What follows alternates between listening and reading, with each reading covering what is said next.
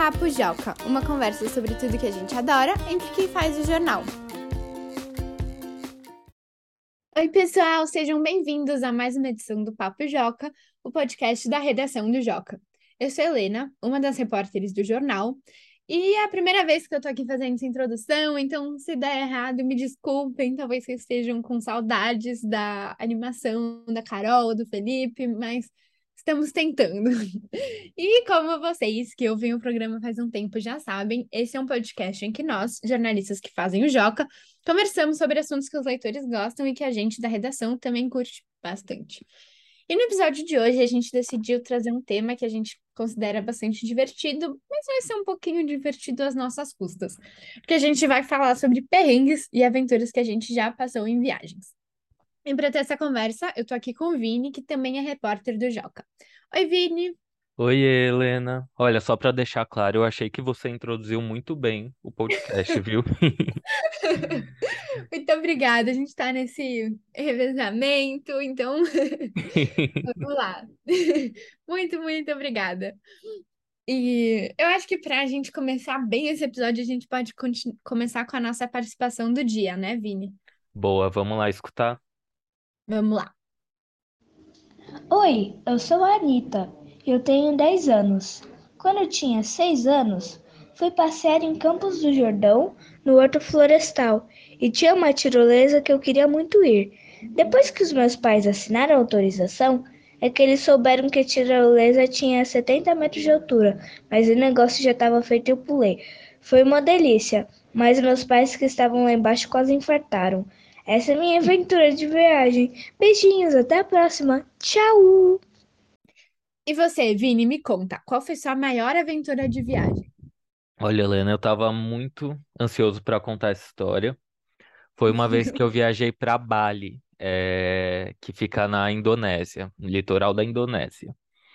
Eu fui num gui, eu fui num tour, foi um grupo turístico assim, não conhecia ninguém do grupo foi por meio de uma agência de viagens, passar 11 dias em Bali, passando por várias praias, enfim, fazendo várias experiências por lá. E num... é, foi muito bom, foi muito bom. Mas num dos dias da programação estava escrito aulas de surf em uma das praias de Bali. E desde o começo eu li aquele aulas de surf e eu já falei para todo mundo ali do grupo, gente, eu não vou sobreviver a isso. Eu con constatei essa informação e passei para eles que eu não sobreviveria. Porque, gente, eu me conheço, eu não, eu sou desastrado, eu não sou bom em esportes, não sou bom com água. Enfim.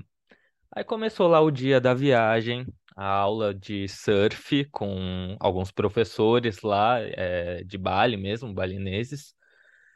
E aí ele eles ensinaram como ficar de pé na prancha, esperar a onda certa, e você ficar de pé na hora da onda, depois ensina também a cair da prancha. Mas o principal detalhe da aula que eu decorei foi como pedir ajuda é, no meio do mar.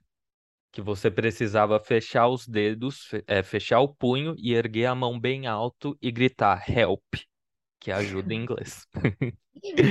Ai, meu Deus, já estou visualizando aqui, vendo fosse um filme. Aí foi, decorei tudo.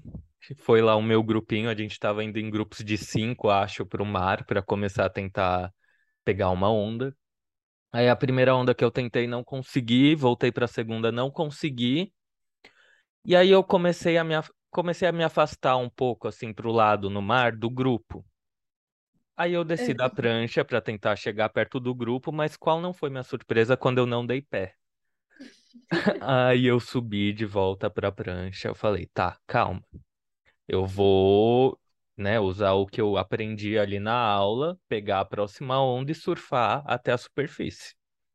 Só que aí eu comecei a ficar nervoso, Helena. E aí eu comecei a esquecer todos os passos de como ficar de pé, e aí vinha a onda, eu, eu tava nervoso, eu não conseguia ficar de pé, ficava caindo. Aí eu caía, ficava desesperado, voltava correndo, correndo não, né? Nadando pra prancha. E aí eu tava me afastando cada vez mais, tava começando a ir pro fundo já do mar. Aí eu parei, voltei pra prancha, sentei e falei, é, eu vou, vai ter que ser agora. E aí eu gritei, eu subi minha mão bem alto e comecei a gritar, help, help. Ai, meu Deus.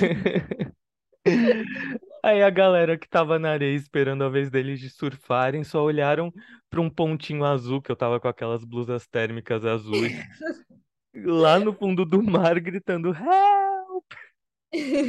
E eles, eles falavam inglês, né? Eles eram da Inglaterra, esses meus amigos. Aí eles Ah. falavam, eles falaram tipo, Oh my God, is that Vini?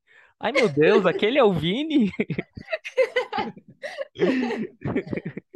Meu Deus, tipo, não é possível, né?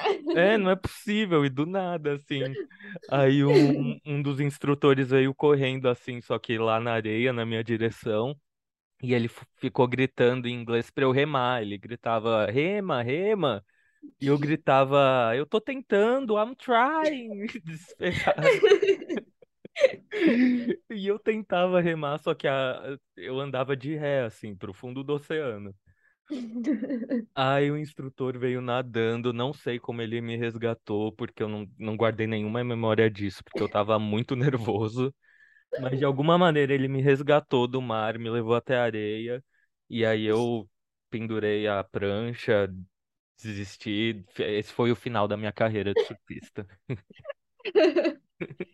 Gente, muito ele falando rei, mas que nem falar quando a pessoa tá chorando, sei lá, nervosa, você fala, não chora, ou fica calma, tipo, poxa, como eu nunca pensei que era só ficar calmo. Como eu não pensei que era só eu remar de volta pra superfície. Exato, tipo, Achei volta, É, não, achei que era pra eu ir lá pro meio do oceano. quanto mais longe, melhor, né? É. Ai, mas e você, Helena? Qual a sua aventura? Meu Deus, Vini, o sentimento de agora é de muito arrependimento de não ter pedido pra contar a minha história antes, porque ela vai ficar muito sem graça. Mas vou contar mesmo assim. É, acho que o maior perrengue assim que eu já tive em viagem foi quando foi em 2020, um pouquinho assim, foi no carnaval, né? Então, três semanas depois, todo mundo no Brasil já estava isolado em casa e tudo mais, porque foi na época da pandemia, né? Assim, então foi o último passeio antes da pandemia, o Hum. carnaval, né? Eu lembro que no carnaval eu recebi uma notificação, né, de jornais assim que eu sigo falando que tinha sido confirmado o primeiro caso de Covid no Brasil. Então, foi bem assim, antes do desastre acontecer, né? Então, bom, mas aí eu fui viajar com umas amigas, a gente decidiu alugar um. Era um apartamento, mas assim, importante dizer que era tipo no andar de cima, então não tinha outro apartamento em cima, era só o telhado mesmo. Uhum. E a gente alugou esse apartamento na praia, só que no dia que a gente chegou, tava chovendo muito, muito, muito, muito. Aquela chuva de verão, sabe? Que chove muito e para, mas não tava parando de jeito nenhum. Bom, Tá. foi importante. E foi a gente chegar e aí a gente já, teoricamente, já podia fazer check-in, né? Já podia entrar no apartamento. Mas uma funcionária que estava lá falou: ah, os últimos hóspedes acabaram de sair. Eu vou só arrumar. E aí, tipo, limpar o apartamento, depois vocês entram. Aí a gente falou: ah, tá bom, tudo certo. E, bom, juro, Vini, ela voltou depois de, tipo, três minutos. Meu Deus. É, eu não consigo limpar um banheiro em três minutos, nem em dez minutos. né? A mulher conseguiu, entre muitas aspas, limpar o apartamento inteiro, né? Mas Ah, não era um apartamento gigante, tudo bem. Realmente era só uma kitnet, assim, né? Que fica, que é o quarto, a cozinha, tudo junto, só o banheiro isolado. Em- Isolado não, né? Assim, mas em outro cômodo. uhum. E, bom, aí mesmo, aí a gente entrou no apartamento, estava meio esquisito, realmente meio sujo. A roupa de cama a gente tava suja, amassada, então a gente percebeu que ela simplesmente, tipo, usou os mesmos lençóis das outras pessoas e Eita. arrumou a cama, mas tudo bem. Aí a gente falou, ah, vamos só pedir novos lençóis e tal, a gente arruma a cama e dá uma faxinada aqui. E era uma senhorinha que tinha feito isso. Bom, daí a gente, do nada, a gente começa a limpar as coisas e percebe que tá tudo molhado. Quando a gente foi ver, tinham muitas goteiras no apartamento. Porque é aquilo que eu comentei no começo, né? Não tinha, não tinha outro apartamento em cima, então era o último andar, né? Assim, como se fosse telhado de uma casa mesmo. E furada, né? Assim, com goteiras. Hum. E uma das goteiras era em cima da cama. E era uma Nossa, cama bem em cima. Bem em cima da cama. E aí, e era uma cama, tipo, de casal, assim, um pouco maior. Então, como a gente tava em quatro amigas, duas pessoas iam dormir naquela cama. Então, difícil. É uma Ai, situação complicada.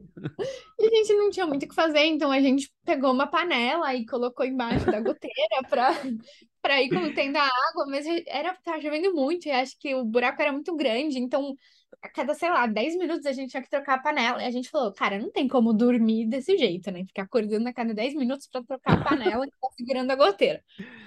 E. Pois é. Daí eu liguei pra pessoa que alugou o apartamento e falei: olha, é o seguinte, não tem como a gente ficar aqui, sabe? É, a gente não dá pra nem dormir, né? Daí ela falou: não, fica tranquila que eu chamei uma pessoa pra resolver as goteiras. Do nada a gente vê na janela a senhorinha, coitada, responsável por arrumar o quarto com uma escada e uma fita pra cobrir a goteira. E a gente falou: não, calma, de jeito nenhum, não precisa subir no telhado. Vina era uma senhora. Com a Eu não faria fitazinha dela. Coitada! Tipo, eu nunca faria isso, entendeu? Porque eu acharia perigoso, no meio da chuva, tudo escorregadio, a mulher vai um- uma. Tipo, sabe aquela fita prateada duct tape? Sei, a silver, é silver tape, né? Isso, silver tape, eu acho. Então. Aham. É, assim, coitada da mulher indo lá na chuva, num telhado super escorregadio, com uma escada. Imagina. Coitada, pois é. E aí a gen- a gente ficou com muita dó e a gente falou, não, não vai de jeito nenhum. A gente ficou, assim, o dia inteiro, o primeiro dia de viagem foi a gente ligando para a proprietária e falando, por favor, devolve o dinheiro, a gente vai arrumar um outro hotel. Que tava bem difícil também, porque era já, assim, primeiro dia de carnaval, e as pessoas se organizam bem antes, né, no carnaval. Então, todos os hotéis reservados e tal, mas a gente acabou conseguindo ficar em outro lugar, e a senhorinha não precisou subir no telhado, e Ai, deu tudo bom. certo. Pois é, mas foi assim, né? Assim, ficou tudo bem. Uhum. Mas foi um, um perrenguinho. Mas foi, tipo, a gente tava em quatro. Daí era uma tentando convencer a senhorinha que ela não precisa subir no telhado. A outra, no caso, eu, ligando pra mulher e falando: você precisa devolver o nosso dinheiro, não tem condição, uma coisa dessa. E as outras duas indo pela cidade, no meio da chuva, é, procurar um hotel, um, sei lá, um apartamento que aceitasse receber a gente. Meu Deus, que desespero. Foi terrível. A gente, assim, pensou em voltar para São Paulo, mas no final não precisou chegar a tanto. Ai, que bom. Imagina. Que triste. Triste, ia ser bem triste. Até porque foi a, assim, na última viagem, sei lá, a gente ficou depois dois anos sem viajar quase, então, por causa da pandemia, né? Então. Mas, bom, perrengues à parte, Vini, você tem uma viagem que você achou que foi inesquecível na sua vida? Eu tenho. Em 2019 eu morei um tempo na Austrália. É, foram cerca de sete meses. Eu fui para estudar inglês. Lá eu trabalhava de garçom em eventos assim como casamentos, é, coquetéis, enfim. Foi na cidade de Sydney e, meu, foi maravilhoso, sabe? Eu morei em algumas casas diferentes por lá, então eu tinha que sempre estar procurando ali uma casa para alugar, eram moradias compartilhadas. Então conheci gente de todo mundo, de muitos países diferentes. Ah, e aí você vai conversando, conhecendo mais de tantas outras culturas, né? Em Sydney tem muitas pessoas de muitos lugares do mundo. Tem realmente muitos estudantes de fora, assim. Então foi um tempo muito bom, assim, sabe? De descoberta, de exploração. Enfim, guardo com muito carinho esse tempo que eu tive lá. Depois voltei, voltei pouco tempo depois veio a famosa pandemia. Também, também foi um contraste absurdo. Mas enfim, foi para mim é inesquecível. Sempre vou lembrar de tudo que eu conheci lá, das pessoas. Mas e você, Helena? Qual a viagem mais inesquecível que você fez na sua vida? Olha, Vini, eu acho que é mais ou menos isso que você falou. Também não passei tanto tempo, mas eu morei um tempinho no Canadá, uns dois meses. E para mim foi inesquecível também, acho que conhecer outras culturas, né, que nem você falou, e poder ter a experiência de ficar em outro, outro país, né, outro lugar, acho que é bem, bem legal. É, e quando eu tava pensando assim no que, que eu ia falar de viagem inesquecível, com certeza essa veio na minha cabeça, mas eu lembrei de um perrengue também que eu passei. E aí, é importante sempre compartilhar Claro. é muito engraçado como as culturas são muito diferentes, né? E aí, teve, acho que no meu segundo dia, eu tava com uma amiga, também brasileira, e a gente tava numa rua super pouco movimentada, que era a rua da nossa casa, inclusive. E não tinha nenhum carro, nada, zero. Então a gente chegou na faixa de pedestre, olhou para um lado, olhou para o outro, atravessou a rua. Quando a gente chegou do outro lado da rua, tinha uma viatura de polícia, tipo, correndo para alcançar a gente. E eles falaram, gente, isso é um crime, tipo, vocês não podem atravessar a rua. Tudo bem, tava na faixa de pedestre, mas não pode atravessar no sinal vermelho, vermelho para pedestres. E, Caramba. é, e aqui no Brasil é uma coisa que, tudo bem, a gente sabe que realmente não pode, mas a gente faz muito, né? Então, tipo, meio, sei lá, acho que nenhum, eu nunca imaginei que isso ia ser um problema, sabe? É, Uhum. Porque realmente não tinha nenhum carro, olhei para os dois lados, era em cima da faixa de pedestre, mas tudo bem, eu tava errada, né? Não, não podia ter atravessado no vermelho. E acho que isso me marcou bastante também. E, bom, no final a gente falou que era nosso segundo dia lá e que a gente era do Brasil e pediu desculpas, falou que não ia acontecer de novo. E ele falou: Olha, tudo bem, mas na próxima vez vocês vão ser multadas. É, porque é uma coisa muito grave aqui no Canadá. Bom, mas é isso, gente. Espero que vocês tenham gostado. Hoje a gente fica por aqui. E não se esqueça que você também pode participar do Papo Joca. Você pode enviar uma sugestão de assunto para ser tratado aqui, ou você pode mandar um áudio e compartilhar uma história da sua vida com outros ouvintes. Para isso, escuta só. É só mandar um e-mail para joca@magiadeler.com.br ou acessar o formulário de contato que está na aba Como participar do Joca, no canto superior esquerdo do site do jornal. Então a gente vai ficando por aqui. Até a próxima, pessoal. E tchau, Vini. Obrigada. Tchau, Helena. Eu que agradeço. Tchau, pessoal.